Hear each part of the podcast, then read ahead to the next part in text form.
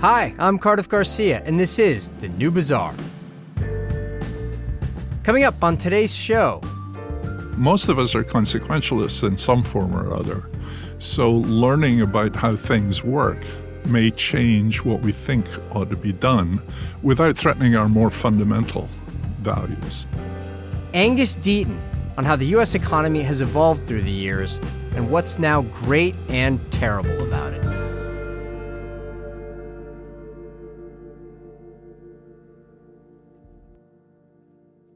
Angus Deaton is one of my favorite economists, and I don't just mean among living economists. He's an all timer. And longtime listeners might remember that I previously interviewed Angus on the New Bazaar, along with Anne Case, who is Angus's collaborator and also his wife, and who is another favorite economist of mine. And that episode was about their now famous work on deaths of despair. And that's the rising numbers of deaths from suicide, alcohol, and drug overdoses. And that episode was also about the shockingly wide economic gaps between Americans with college degrees and those without. Well, Angus now has a new forthcoming book called Economics in America An Immigrant Economist Explores the Land of Inequality. The book is really great, and it's also hard to categorize, which I mean in the best possible way. It's partly a memoir about his humble origins in Scotland, where he was born, and then studying at Cambridge, and then later his decades as a Princeton University Nobel Prize winning economist. But it's not just a memoir, it's also partly a reflection on a lifetime of practicing economics and the good and the bad of the economics profession itself. And then finally, it's part observation about the U.S. economy and really a fascinating self analysis of his own ambivalence towards the U.S., his adopted country. The many great things here, including the lives that he and his family have led, and also, yes, some of the frustrating, intractable, devastating, grim things about life here for so many others. The book is available for pre order, and I really strongly recommend that you get it. And I think you'll see why it deserves a wide readership after you listen to today's chat. Here it is.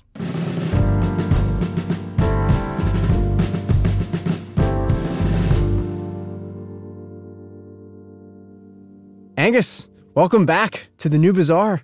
Thank you, Cardiff. It's wonderful to be here again. Growing up in Scotland, educated there, and in England, your father begins as a Yorkshire coal miner, and you ended up getting educated on scholarship money, but in fancy settings where, you know, maybe they're not always so good at accommodating folks from low income backgrounds. So, how do you think that your upbringing ended up affecting your work later on, your approach towards economics. Tell us something about that. I certainly spent a lot of time feeling alone, which is what happens if isolated. you move around, isolated. If you move around from sort of one social setting to another, you know, we are always going somewhere else. And so the private school that I went to was a wonderful education, but it was not a very comfortable place to be as, you know, a kid who'd grown up in a very different atmosphere from a very different background and so on. So socially uncomfortable, you mean? Yeah, socially uncomfortable. So there was always this feeling for me of a tension between the academic side and the social side. And it's not like I didn't make friends. I made good friends. I still know a few of them. Um, but it was always potentially difficult. My dad was very keen on education. So that was certainly, and he'd been deprived of it. I mean, he was kicked out of school when he was 12 or some, or 13 or whatever was the minimum leaving age then. And, you know, didn't really get to go to high school. And so he was very keen that I be educated. My mother, on the other hand, thought this was not a very good idea. A waste of time to educate you. you a waste of time by and large. She was very uncomfortable to see me reading a book, for example. Um, she really thought men should be out doing physical labor, sort of idea. She wanted you to get out of school and get put to work as quickly as possible. Well, that sort of thing. But it was more like just sitting around the house reading. She didn't think that was legitimate activity. Yeah. But, you know, I learned things from her too. She was a great storyteller. And um, I think the learning the importance of that was very good for me. Yeah.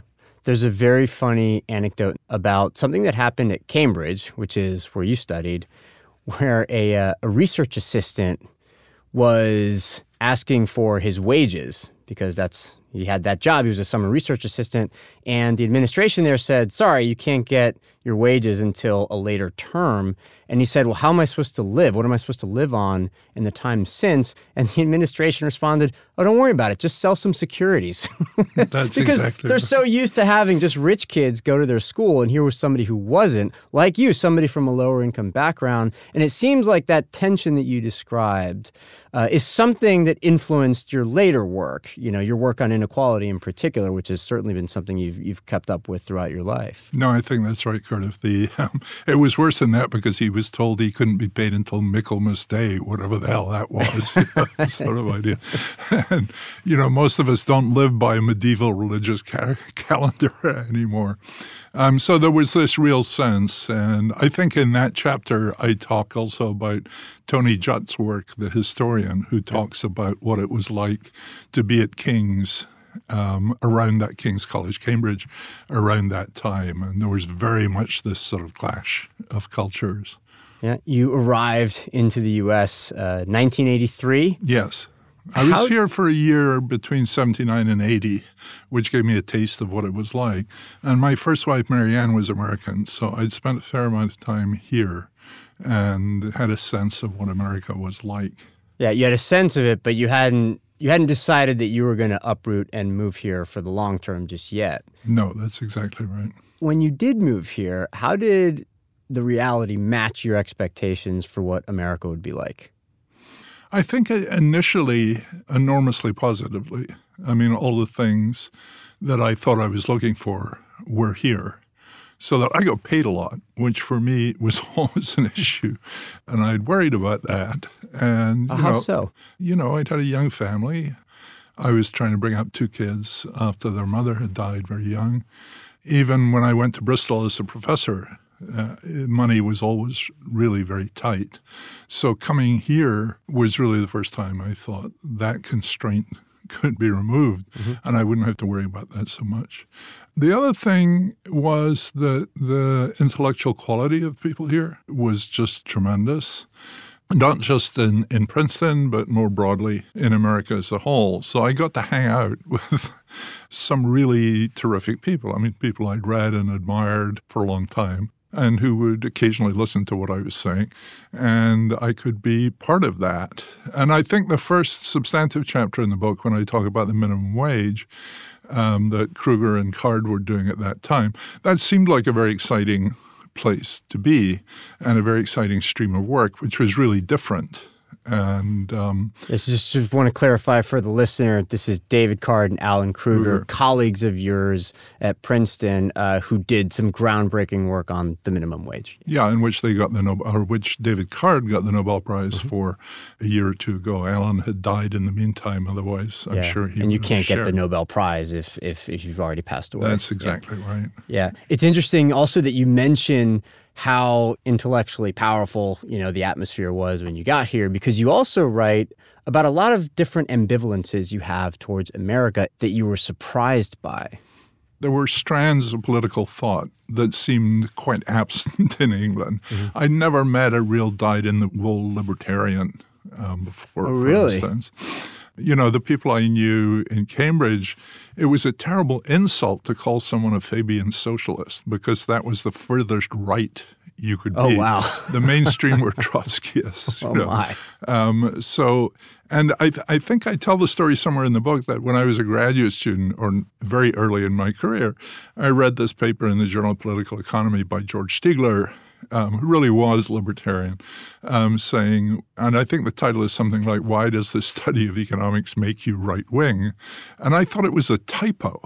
I never actually met a right wing economist. Economist, right. So I remember reading it over and over again and reading the paper and seeing what the, how you could conceivably construct an argument because I didn't know any right wing economists. I didn't know there were any right wing economists. Yeah. So the idea that knowing economics would skew you in a rightward direction seemed lunatic to you. Absolutely. One of the dominant figures in Cambridge at that time was Joan Robinson. I mean, someone sadly under recognized in the profession. And I've never been able to find this quote, and I'm sure I did read it as opposed to her saying it. But she argued that American economics was an apologia for capitalism. Mm-hmm. And I thought that was pretty crazy too. At the time um, because many of the Americans I knew and admired were not in any way an apologia for capitalism. But I think that seems to be truer and truer and truer. And towards the end of the book, I seem to be arguing something that's not very different from that. Yeah. When you arrived to the U.S., I'm going to quote from your book here. Uh, you write, When I first came to the United States, I remember being roundly chided for my unprofessionalism for trying to take equity into account in my calculations unquote. So, in other words, you were already thinking about inequality when you got here, but economists in the US didn't really want to hear it, it sounds like. I think that's correct. And um, I'm not sure that was true of everyone you know, one of the the strands of work that I was working on and that, that was relevant to was work that Jim Mirrlees had done on constructing ideal income tax systems. And the way he defined the idea, it, it's sort of an answer to the question people often ask. I mean, how much inequality should we have? And he came up with a solution under particular circumstances of that problem. So I thought that was just what economists did. And he and Tony Atkinson and other people had worked on that in various dimensions.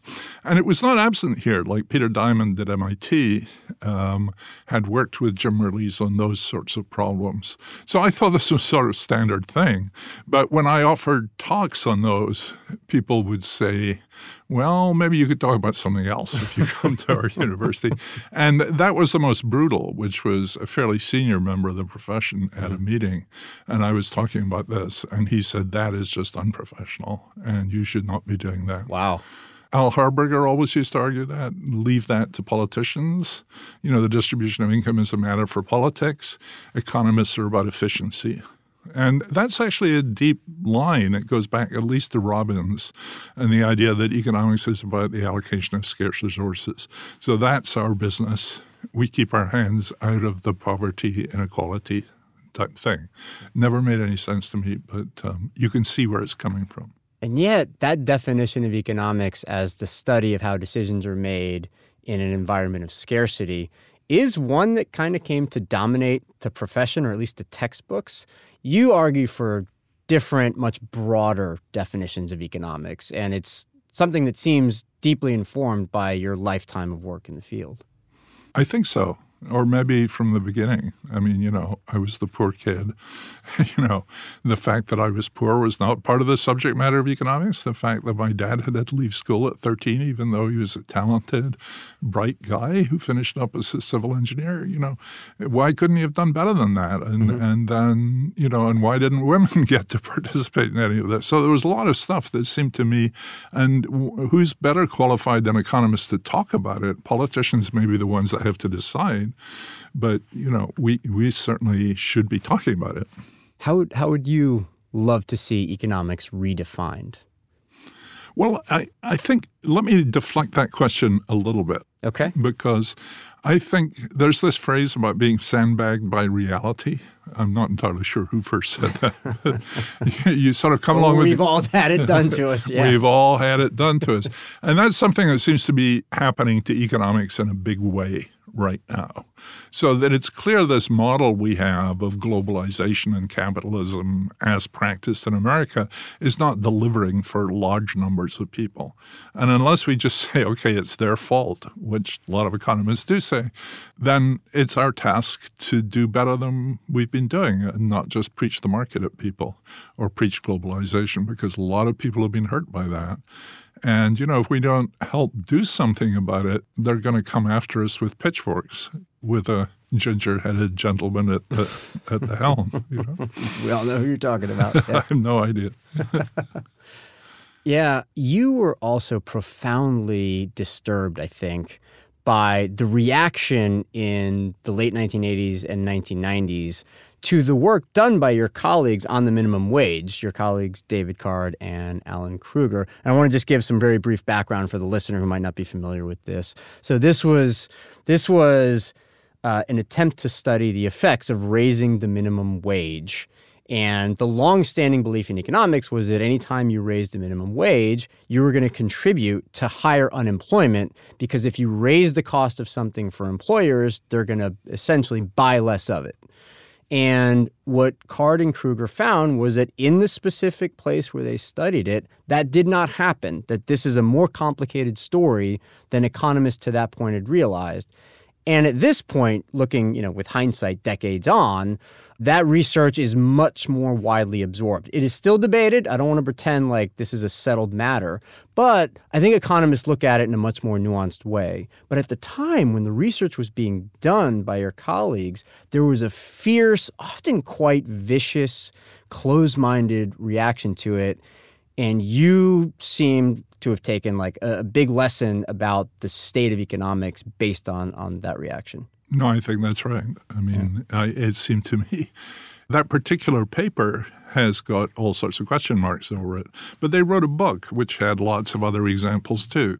But to me, the thing that I was offended by was that it was clear that this was not a matter that was subject for empirical analysis right? And that seemed to me profoundly disturbing. And there were all these analogies of people this is like water flowing uphill.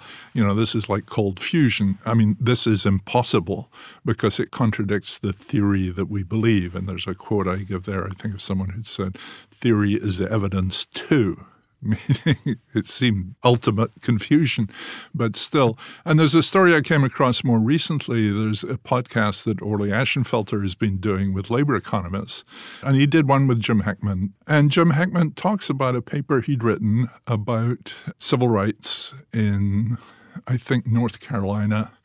I might be wrong on that, in which wages had actually been raised by legislative action of blacks relative to whites. And when he told people at Chicago what he was doing, they would have absolutely none of it. So George Stigler said, that cannot be right. You know, he said, we know that the government can only do harm and cannot help people. And um, Gale Johnson, who was chairman of the department, went after him in exactly the same way. And, and Jim Heckman expresses, I think better than I did in the book, just this horror that there are certain subjects that are just off the table because they're settled theoretically.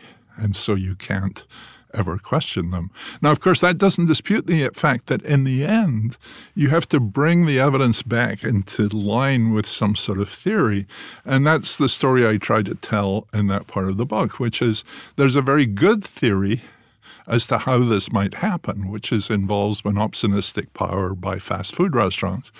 And that has moved into the mainstream as we become much more worried about corporate exploitation and monopsony and monopoly, especially monopsony, and that these models now have a theoretical basis. And that gives a whole new like a new dimension in which dimension to this whole yeah. thing in which you can study and look at it. And of course, it's wonderful that Joan Robinson has sort of come back again as the person who invented the term monopsony and who first wrote about it. Yeah, I want to just explain to the listeners also who aren't super familiar with monopsony.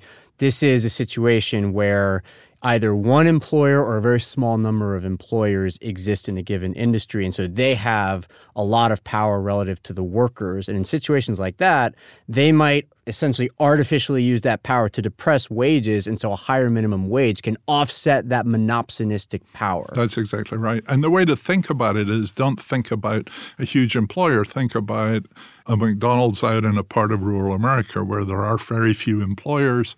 Um, there may be a chicken processing plant, there may be a prison, there are a few teachers, and so on. But there's not really very much to do. And so if they lower the wage below the so called competitive market wage, um, people won't quit because they really don't have anywhere else to go, or they may have someone else, a wife or a spouse or a husband, who has another job nearby, and so it's very hard to uproot. So then, if you raise the minimum wage in that circumstance, then why don't they fire people? Well, they don't fire people because they were making profit out of that worker before.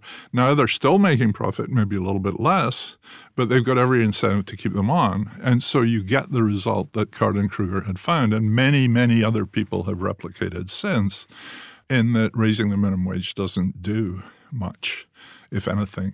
There's a great quote that you have where you're reflecting on how the Card and Krueger story evolved through the decades that I'd love to read now and then get your response Please to it. Do. So yeah. here, here's what you write, quote, What I like most about this story and the way that it has developed over the years is that it moved from name calling, no doubt entertaining, to serious science in the public interest. Instead of dismissing a finding because it contradicts what we think should happen, we need to check whether the contradiction happens elsewhere, then go back to work to think about why it might happen, not necessarily universally, but under what circumstances.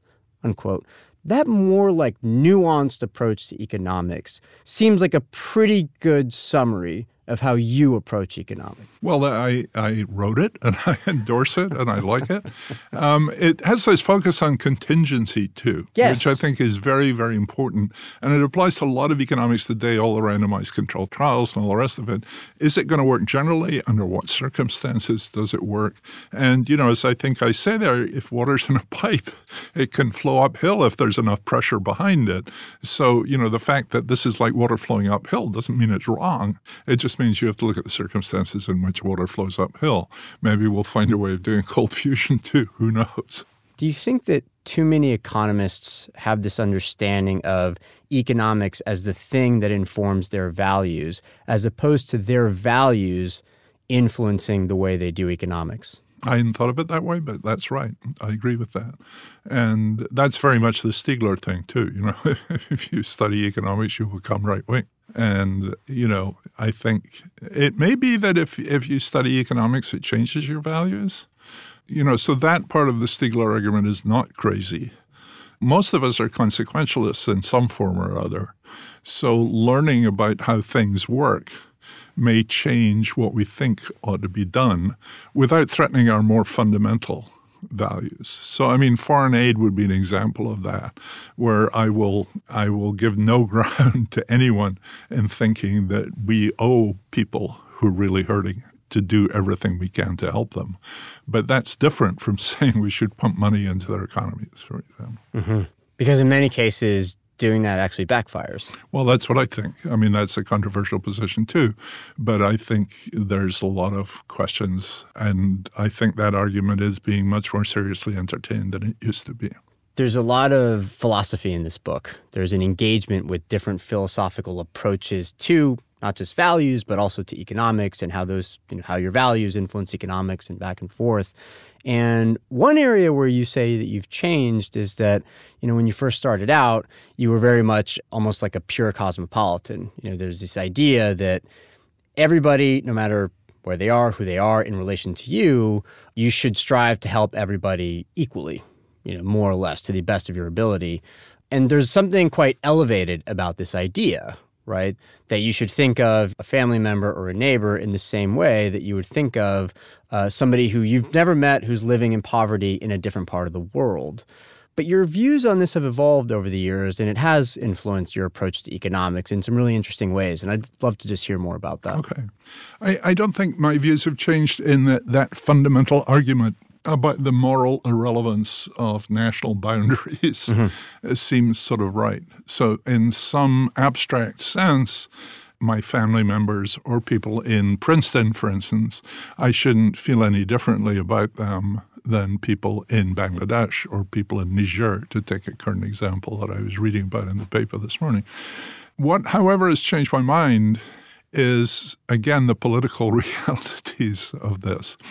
One, a very important book for me was Rawls's Law of Peoples, which is a book that people don't read compared with the theory of justice, which just takes it as sort of axiomatic that you really can't do this. John Rawls, a political John Rawls, a political yeah. philosopher. And, you know, it might be that you want to do this, but people have national rights as nations to be left alone to do what they want to do, and you can't necessarily interfere, or you want to be very careful what you're doing.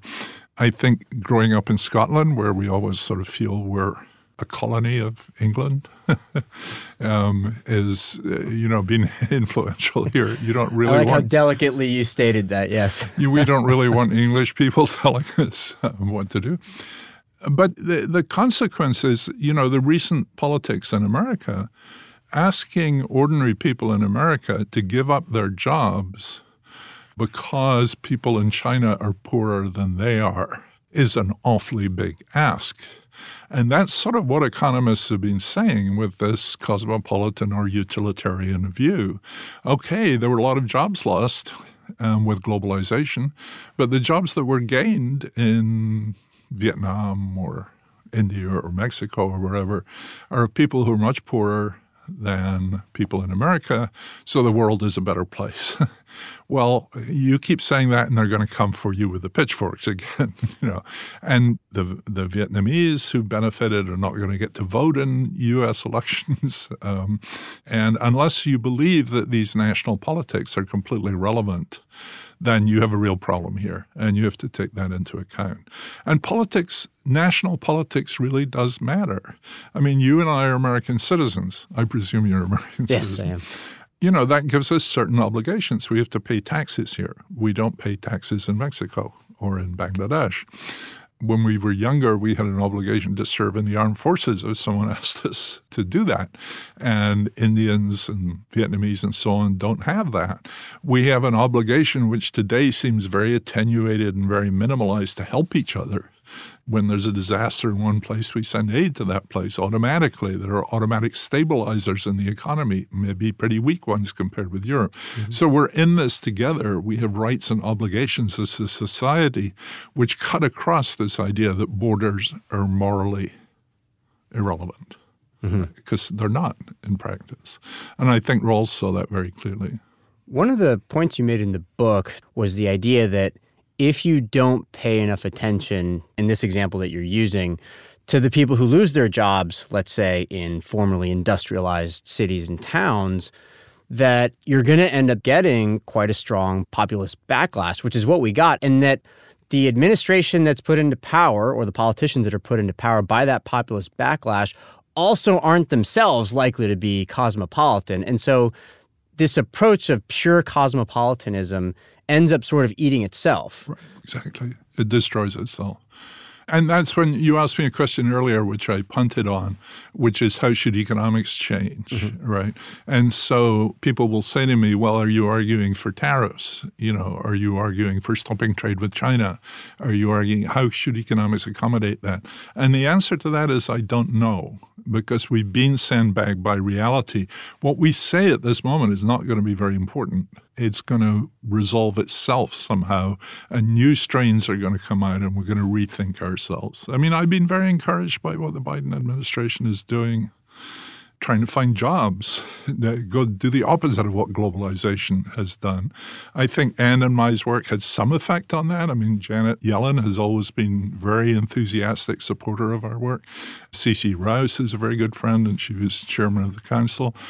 And also, this idea that somehow we don't have to have everything split by people having a college degree or not. You know, there are lots of really good jobs that could be done by people who don't necessarily have a college degree. And that we've somehow managed to build a society in which social status is tied to having a four year college degree.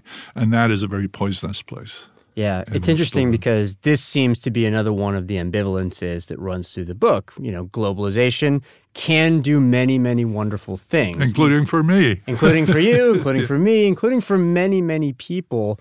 But it does have a terrible effect on a part of the population, and we can't just ignore that. I've never heard you say, no more globalization, free trade is bad, or anything like that. Nothing heretical exactly, but it's a call for a deeper understanding and to at least make our way towards a response to help make this work for everybody else. Because I agree, I don't think we should we should lose the amazing benefits of a global trading system or of immigration, but to the extent that some folks are hurt by this, we can't just turn our heads. Do you think that economists bear a big part of the blame for the fact that policymakers ended up turning their heads on that kind of thing for a while? I don't know the answer to that. I mm-hmm. don't want to make too categorical a okay. statement. I think we went along, and in this I include myself. I mean, I think I use the phrase mea culpa mm-hmm. um, more than once in the book. I think we were all persuaded that financial markets could look after themselves. And, you know, Alan Greenspan was not the only one who was surprised when by the financial crisis. Um, so I think we let ourselves be carried away. And we were too enamored of our models, of the beauties that the market can do. You know, Hayek was right. Prices do amazing things and can convey information, and that's a real miracle. But it's not the only thing that's going on. And I think what you just said, I absolutely agree with. We have to temper our respect for markets, our understanding of what markets can do, temper it by what it's actually doing to people, and not come up with glib solutions. I mean, one thing I hear all the time now and it drives me nuts is people say, well, you know, we just have to pay these people compensation. and that goes back to Nicky Kaldor, who I also knew in Cambridge mm-hmm. back in those days, who proposed these compensation tests, as they're called, which said if the change makes some people better off and some people worse off, if the rich, the people who are better off can compensate losers is a good change. But the compensation never happens, you know. And we tried to have trade adjustment funds to, but nowhere, I think anywhere in the world, have the people who've been hurt by trade been properly compensated, even if you could. And it's not clear you can rebuild their communities or you can rebuild all sorts of other things that really matter to them. Yeah. I knew I'd asked a sensitive question because when I asked it, uh, you, you got visibly a little bit more, you crossed your arms, you got visibly a little more nervous. uh, and I understand why. I'll, I'll tell you my own opinion on this, which is that everybody botched this one. You know, sometimes I'll ask economists about this and they'll say, well, our models never said that everybody would benefit. We always said that some people would end up being losers from policy of more expansive trade and globalization. And I would say that's true, but that wasn't the part that was ever sufficiently emphasized. And that same thing applies to the media, it applies to policymakers, it applies to just about everybody, you know, industry and so forth. And I think everybody just kind of botched it for a while. And then we got the response that we got politically in the populist backlash of the last decade and a half. A lot of people were taken off guard. And I think it's because we had all sort of turned our heads. That's to me, it's a were, collective, it's a collective mistake. I think that's right. But there was a lot of groupthink. Um, yeah. On the other hand, there were people who were pushing that very hard. And Chicago economics and its claimed heritage with Adam Smith was really pushing that hard. Pushing the no losers situation. Well, or just if there were there was argument. even if there were losers, there was nothing you could do about it. Mm. If you tried to fix things, it would make things worse. Um, a very very strong Chicago line that government the the strongest libertarians who don't believe in government at all believe that government can only do harm and what's more, it does so on a regular basis. So, you know, if there are monopolies, they will dissolve by themselves. This very strong line from George Stigler that if you try to regulate people, the regulators be captured and they'll just make things worse. Milton Friedman arguing that tax havens were a good thing because they strangled government. Distaste for public goods of any sort. There shouldn't even be national parks. So that was coming out of Chicago very loud and very strong for a long time in the 70s and 80s. And I don't think that's relevant. Mm-hmm. And I think a lot of us bought into that more than we wish we had. Are you heartened by the more empirical turn that economics has taken in the last few decades? Was it overdue? Uh, I don't quite know how to answer that because obviously I'm an empiricist. Um, I think we should be turning to the data, and I don't think we should be using theory to settle all these questions. I mean, we talked about this already with the minimum wage, and I think that is important. Sure. On the other hand, I don't quite like the form in which it's taken. And I think my next book is maybe going to be about that. Well, what do you mean by that? What's a what's a little uh, summary, a teaser of? Well, of what, what bothers means? me is this so-called credibility revolution, you know, which says we take causality very seriously, and that's true in a way.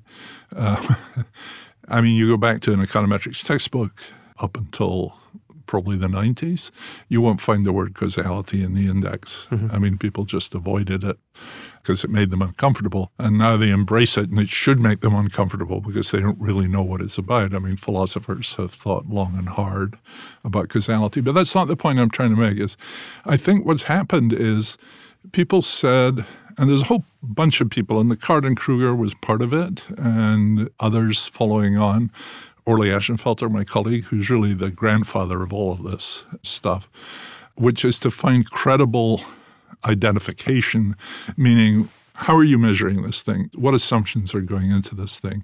As opposed to models which are built all sorts of theory built in. So I as I write in the book, I was a great believer in that. I was very impressed by the Card and Krueger work. It seemed very empirical. It was very convincing. But the credibility has been built into a lot of this work at the expense of making the answers extremely local. And local in the sense that they're tied to a specific place. Now, eh, people use the term external validity to worry about whether it will happen somewhere else. But I prefer this idea contingency. It sort of depends on where this experiment was done or under what circumstances it was done. And we're not thinking hard enough about how that moves to other circumstances and other places. Or people look at, you know, two sets of people who are on different sides of some arbitrary rule so-called regression discontinuity design. And on either side of that, you can see did it make a difference? But that doesn't really tell you much about what's going on with these people over here and the, the people much further away from the discontinuity. Mm-hmm. It sounds like what you're saying, if I can try to summarize it, is that yes, on the one hand, you're heartened by the long overdue empirical turn in economics, but you're a little bit worried that people are extrapolating too much from it. That if we had too much theory dominance before, that the shift towards empiricism is now lacking in some of the necessary theory that helps us actually explain appropriately and accurately what's going on. Exactly. And the, the monopsony story is a perfect example of that. The yeah. theory came along. If you read Card and Krueger's book, it's all about monopsony. Mm-hmm. But people didn't take that piece of theory very seriously. And what's changed over time is a much greater suspicion of corporate behavior. Americans have become much less mobile. There's lots of evidence on the side which suggests this might be a plausible story. I have a question for you about your thoughts on individualism and paternalism. There's a great passage in the book that that made an argument that was new to me, and it's about the big tobacco settlements that were made by the states against the tobacco companies and the amount of money that the tobacco companies had to pay to the states. And what's interesting about this uh, is that the money that was used by the states ended up being sometimes used to lower property taxes. And so you had this very strange situation where the tobacco companies had to pay out all these fines, and in return, they raised their prices on their largely low income customers. And that money that essentially was being passed on from the low income customers who were now paying a premium to smoke cigarettes was being used to lower the property taxes of rich people. So it was a hugely regressive transfer, right? Right. Here's what's interesting about all this. You make the point, number one, that it's a huge regressive transfer, but number two, that, you know, economists sometimes think of something like what they call a Pigovian tax, so raising the price of something because it's a societally undesirable behavior. If you want to lower it, you raise the price of it, and then people will do less of it. But you make the point that like a bunch of professors in MIT who design a scheme for raising prices shouldn't have the power to tell low-income folks how they how they spend their money. So there's an interesting kind of tension there between what a lot of economists say and your sort of approach to this and your thinking on it. And yeah, just love to hear you comment on that. Yeah, I mean, you've summarized it probably better than I could. I mean, I think, you know, one of the things that Anne Case and I write about in the Deaths of Despair book is the prevalence of those upward transfer schemes. We call them Sheriff of Nottingham redistribution, you know, where, where the money is being taken from poor people to rich people. So why does this settlement work for so many people? Well, it's politically acceptable because the tobacco companies don't pay anything. They just charge their future customers, right? Um, rich people like you get the property taxes reduced, and they like that. And also, the thing that was most shocked me is making these arguments to other people like me. I mean, good liberal academics on the East Coast and mm-hmm. West Coast. They just don't buy them at all. They say smokers deserve everything they get, sort of idea. So there was this sort of streak of punishment somehow in charging higher prices to smokers you know, they could quit if they wanted to, and also they pollute the rest of us, so we should stop them. There's very little sympathy for smokers. Mm. And what will be interesting is to see what happens to the opioid settlement that's being negotiated right now.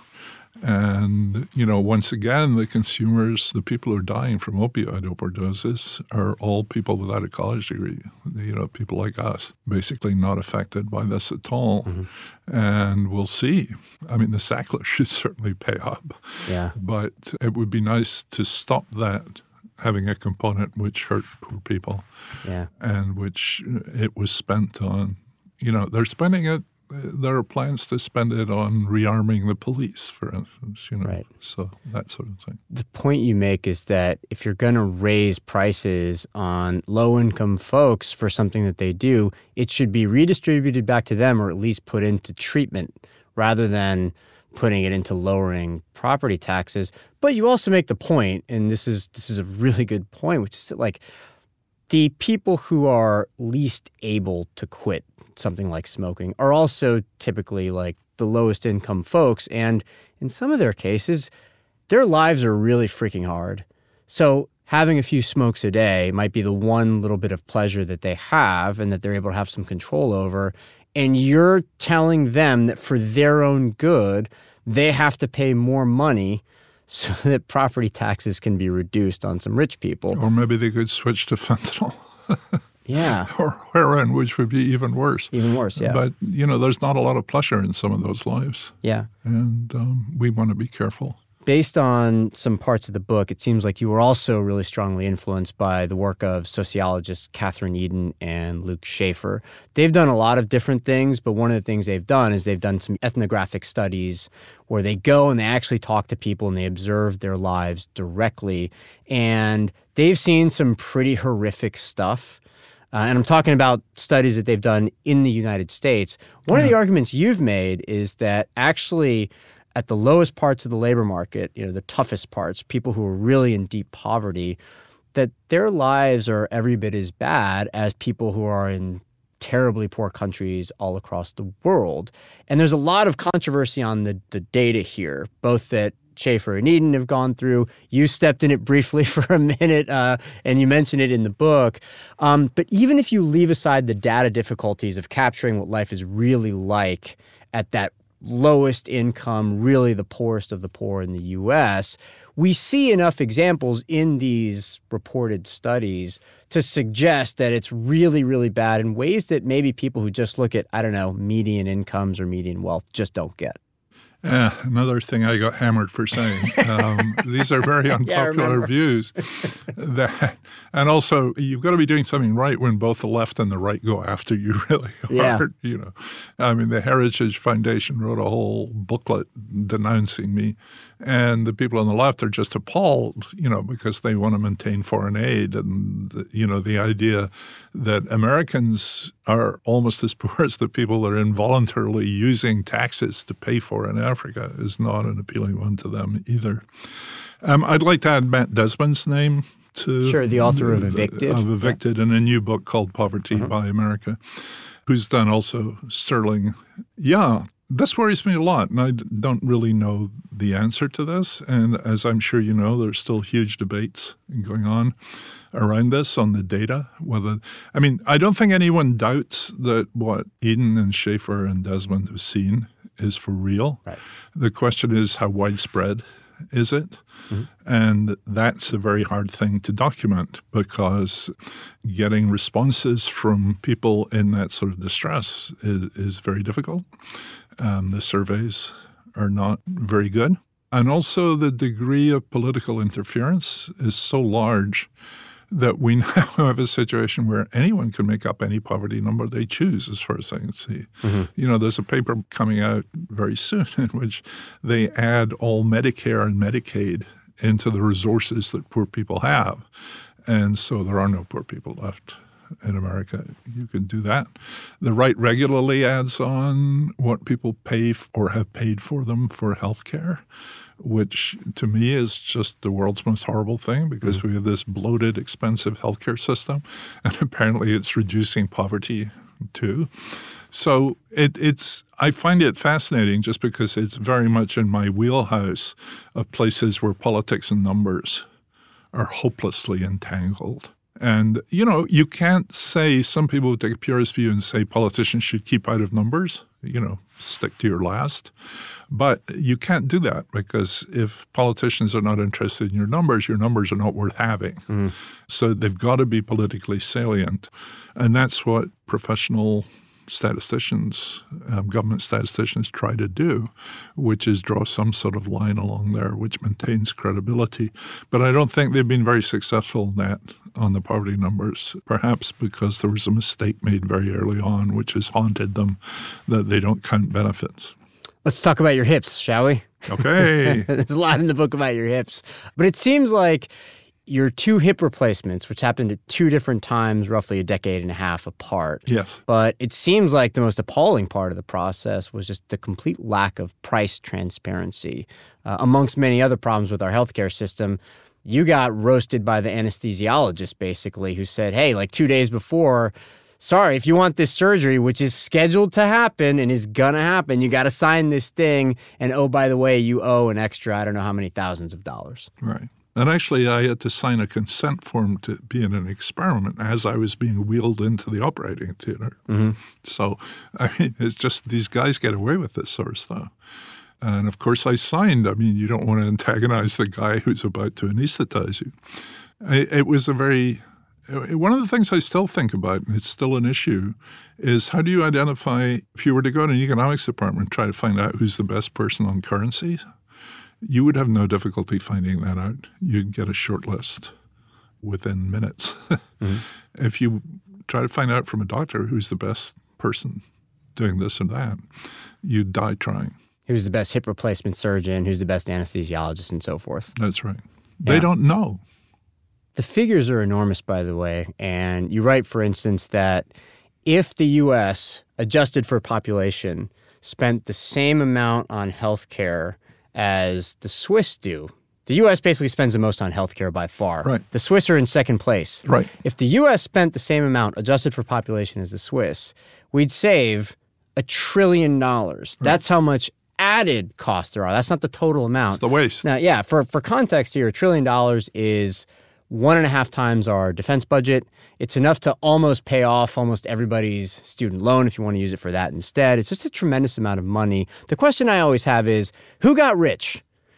Like, where, you know, I mean, there's obviously waste, there's loss, there's things that are tough to keep track of. Like, who's getting rich off of this kind of absurd labyrinthine system that's been created?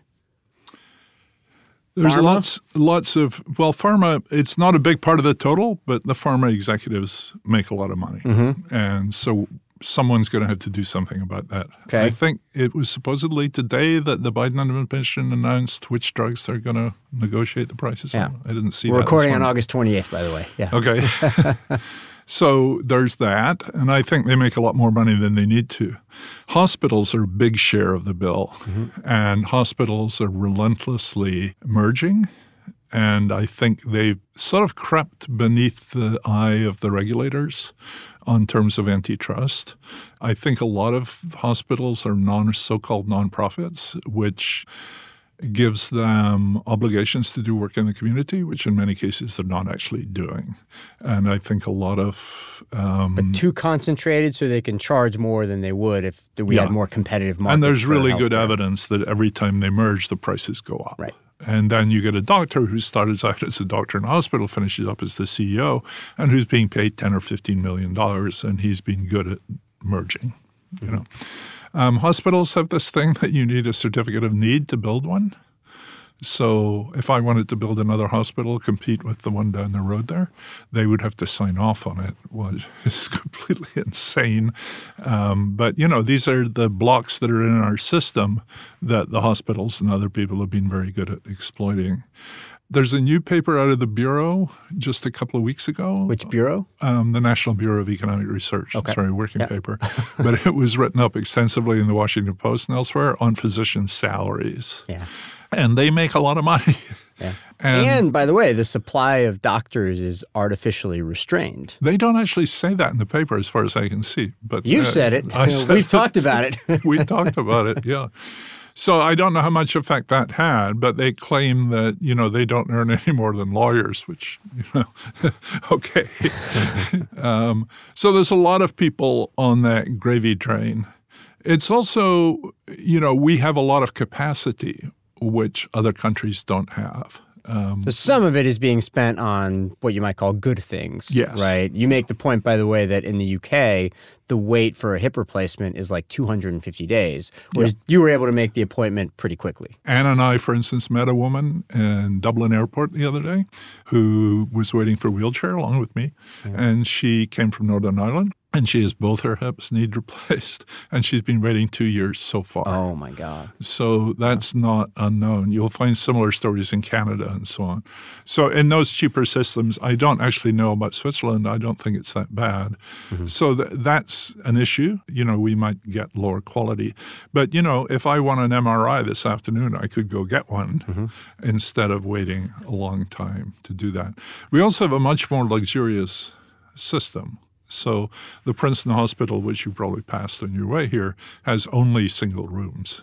Um, for instance, National Health Service hospitals in Britain have large wards. Like you share it with a lot of people. With a lot of people. Yeah. So I think the capacity restraints the very high prices.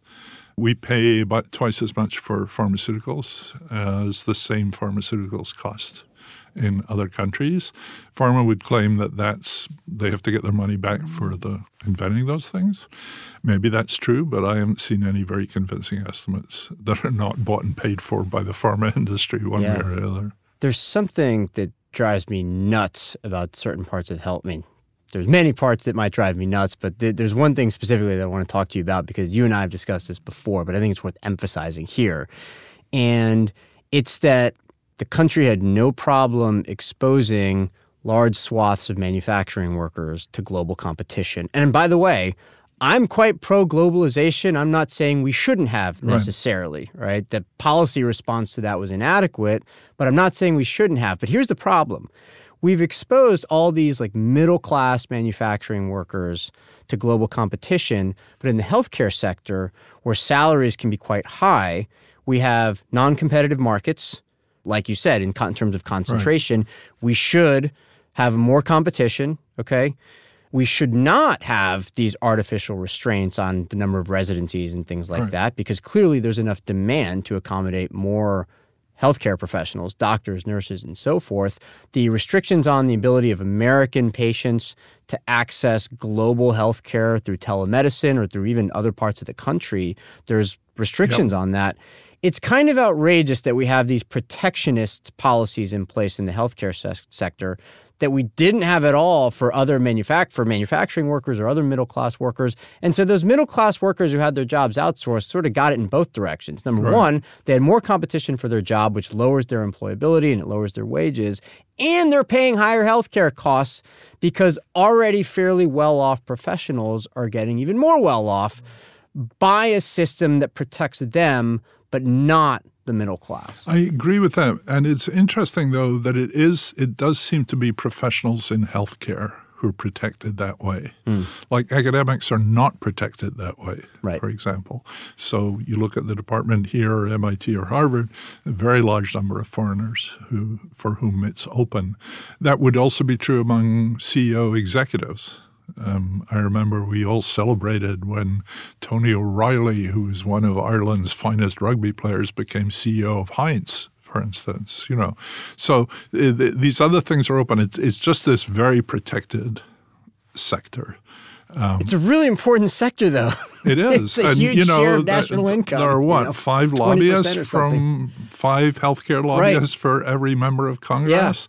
Yeah. And you don't quite get that in other things to quite the same extent.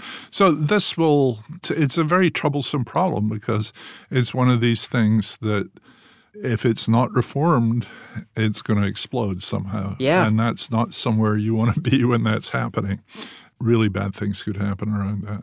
And also, you know, you've got this phenomenon that life expectancies, we talked about this elsewhere, but, you know, if you look at what's happening to people with and without a BA, people without a BA, their life expectancy was falling even before COVID, whereas people with a BA, it's been rising until COVID. And then, and then the hit during COVID is much, much smaller for people with a BA than people yeah. without. And, you know, even in things like cancer, where there's huge progress being made. We're actually saving lives. It's differentially much better for people with a BA than for people without. So this it used to be that breast cancer mortality as late as 1990 was higher among more educated women. Not anymore. Mm-hmm. And that's true for ovarian cancer, all this sort of thing. So even in the good things they're doing, it's very discriminatory that way. One last question on healthcare, if that's okay. You go through the arguments back and forth on whether or not it is income inequality that also leads to health inequality and overall health levels. So, in other uh-huh. words, something that makes the entire population more sick. You weren't convinced by that particular argument. You were convinced by the argument, though, that quite a lot of prevalent and legacy racism is responsible for uh, damaging overall health levels. And I'm just going to quote you again here. You write. Put crudely, White majorities in some states do not like to pay taxes to support people who do not look like them. Racism, not income inequality, is the pollution that harms everyone's health. Unquote. How'd you arrive at that conclusion? Well, I spent a lot of time thinking about whether income inequality could explain this thing, you know, looking at correlations across cities and states and so on. And when you control for race, it mostly goes away. So the big effect is just in places where there's a lot of black people, health tends mm-hmm. to be worse. And health is worse for white people too. And also, when there's a lot of black people, income inequality tends to be high because of the big gap between black and white people. So then you have a sort of story which says what looks like inequality is actually partly to do with just the compositional effect that if you have a lot of black people, average health is going to be low, but also because, you know, there's a quote of Martin Luther King's about um, Jim Crow. And they say, you know, Jim Crow, of course, was designed to keep down black people, but it was also exquisitely designed to keep down poor white people. Mm.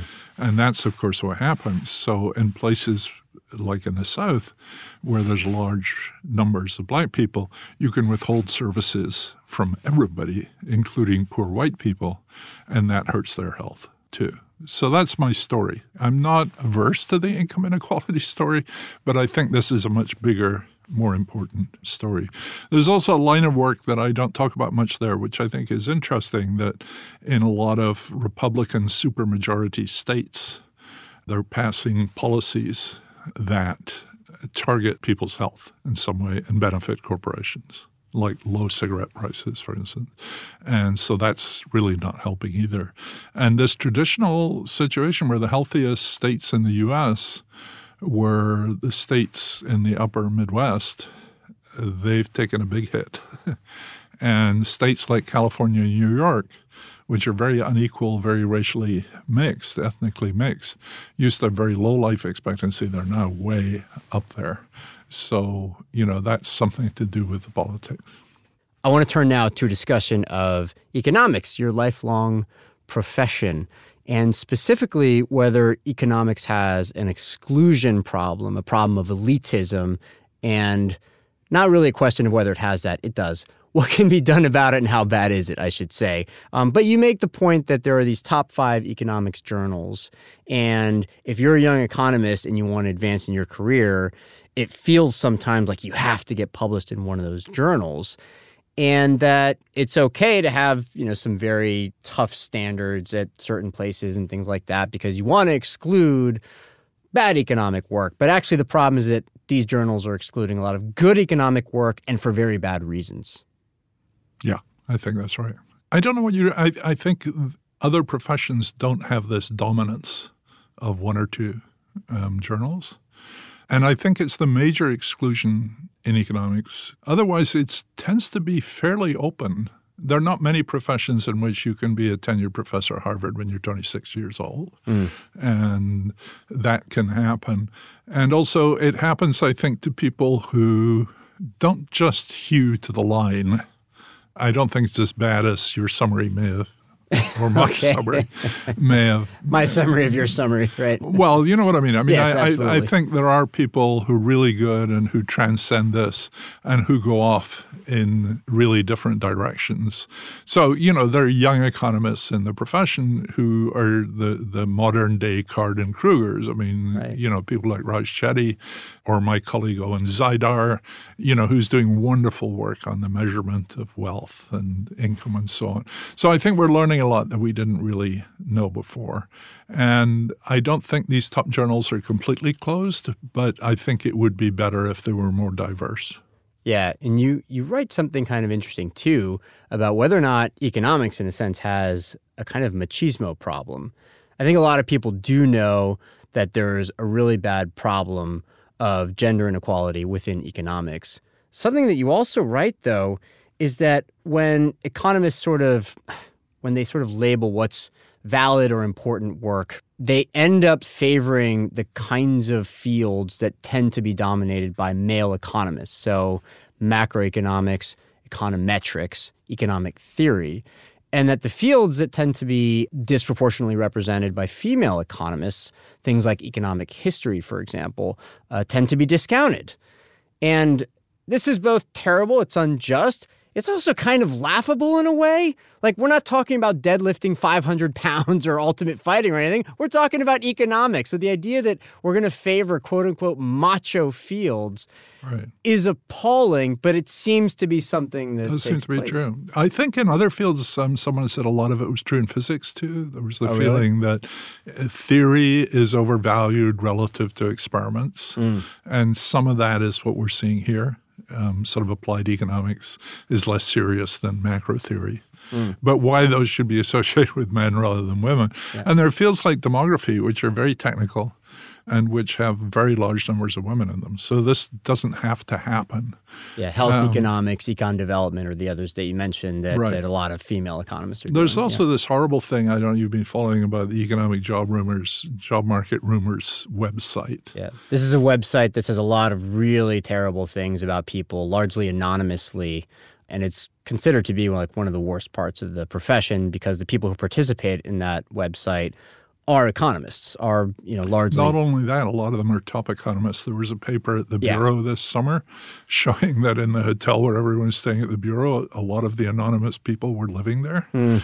Um, so these are people who were at the Bureau Summer Institute. You know, so this is not just a few unreconstructed FIFA soccer players yeah. from Spain or something. You know, this is regular members of the profession, and there's huge demands of someone to do something about it.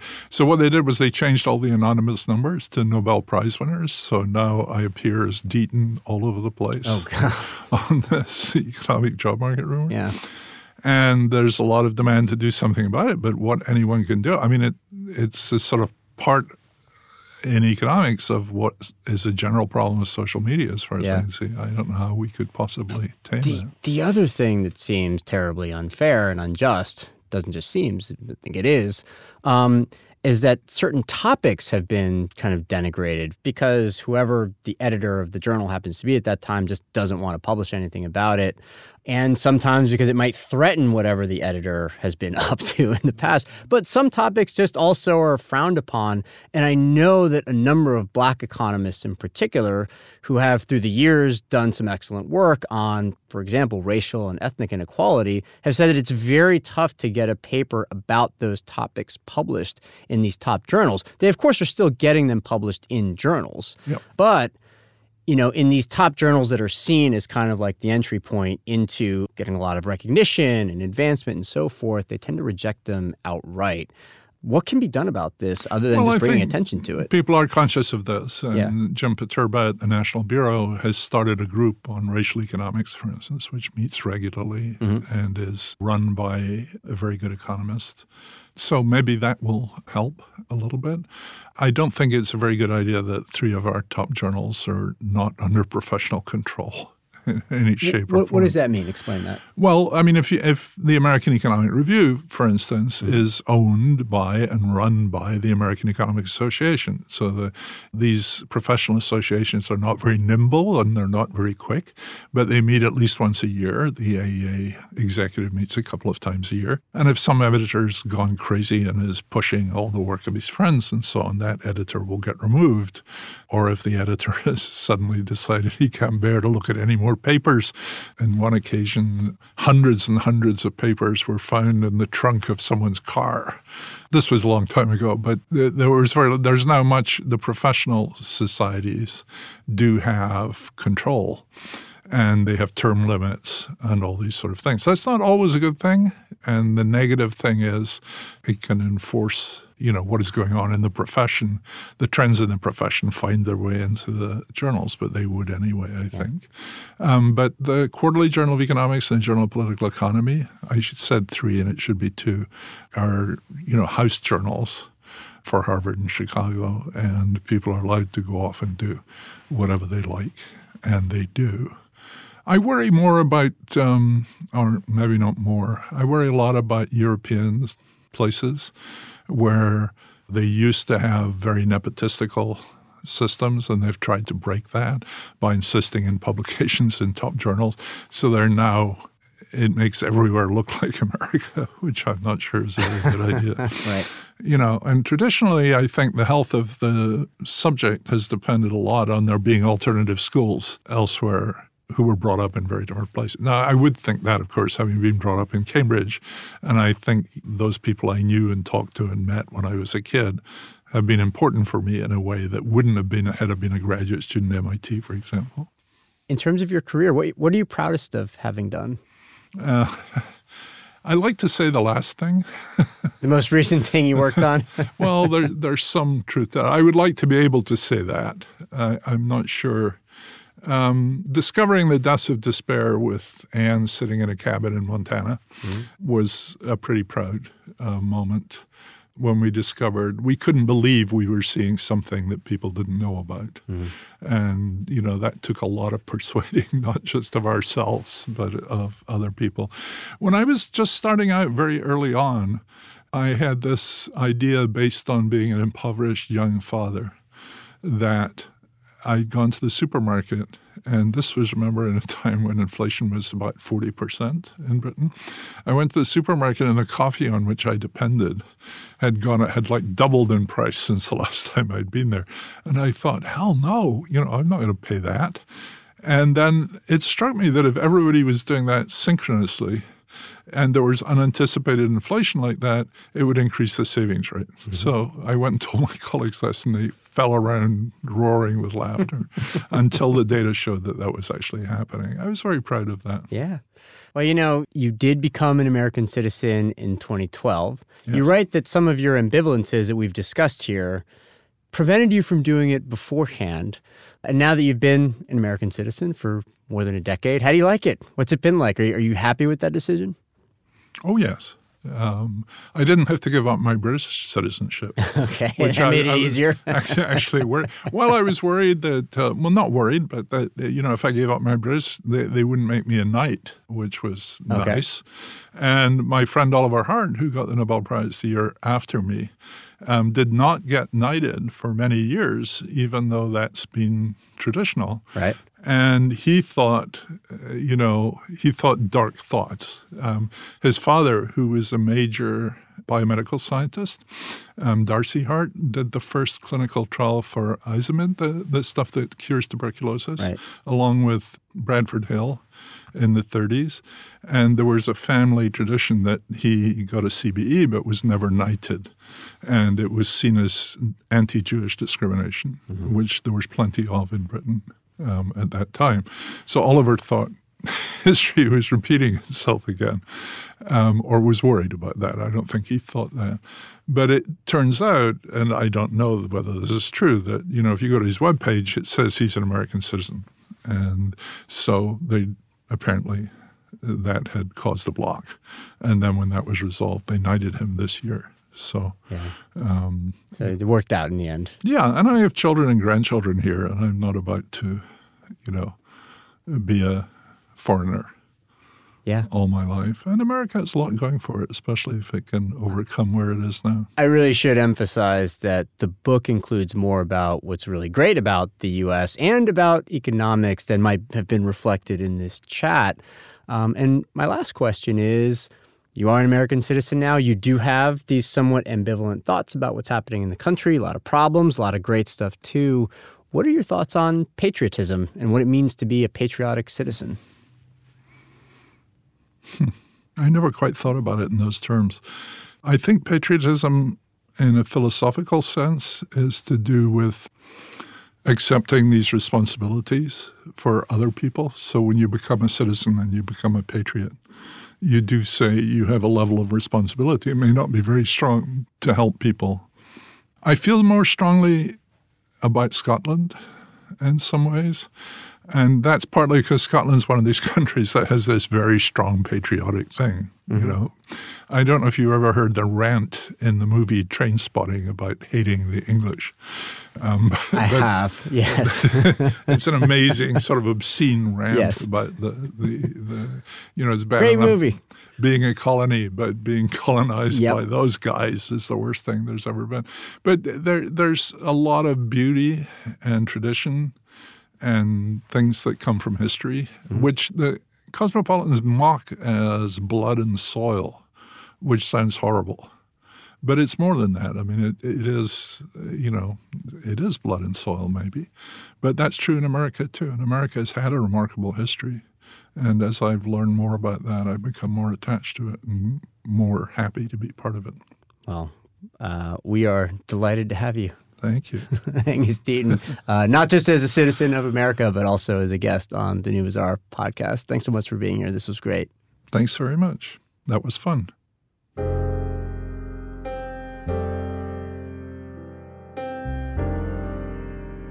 And that's our show for today. You can find links to Angus's new book, Economics in America, and to his earlier books, and also to his podcast appearances on the New Bazaar in the notes for today's show. And by the way, pre ordering a book really does matter to its sales. And since I genuinely love this book, I recommend that you pre order it. Again, the name is Economics in America An Immigrant Economist Explores the Land of Inequality. The New Bazaar is a production of Bazaar Audio from me and executive producer Amy Keene.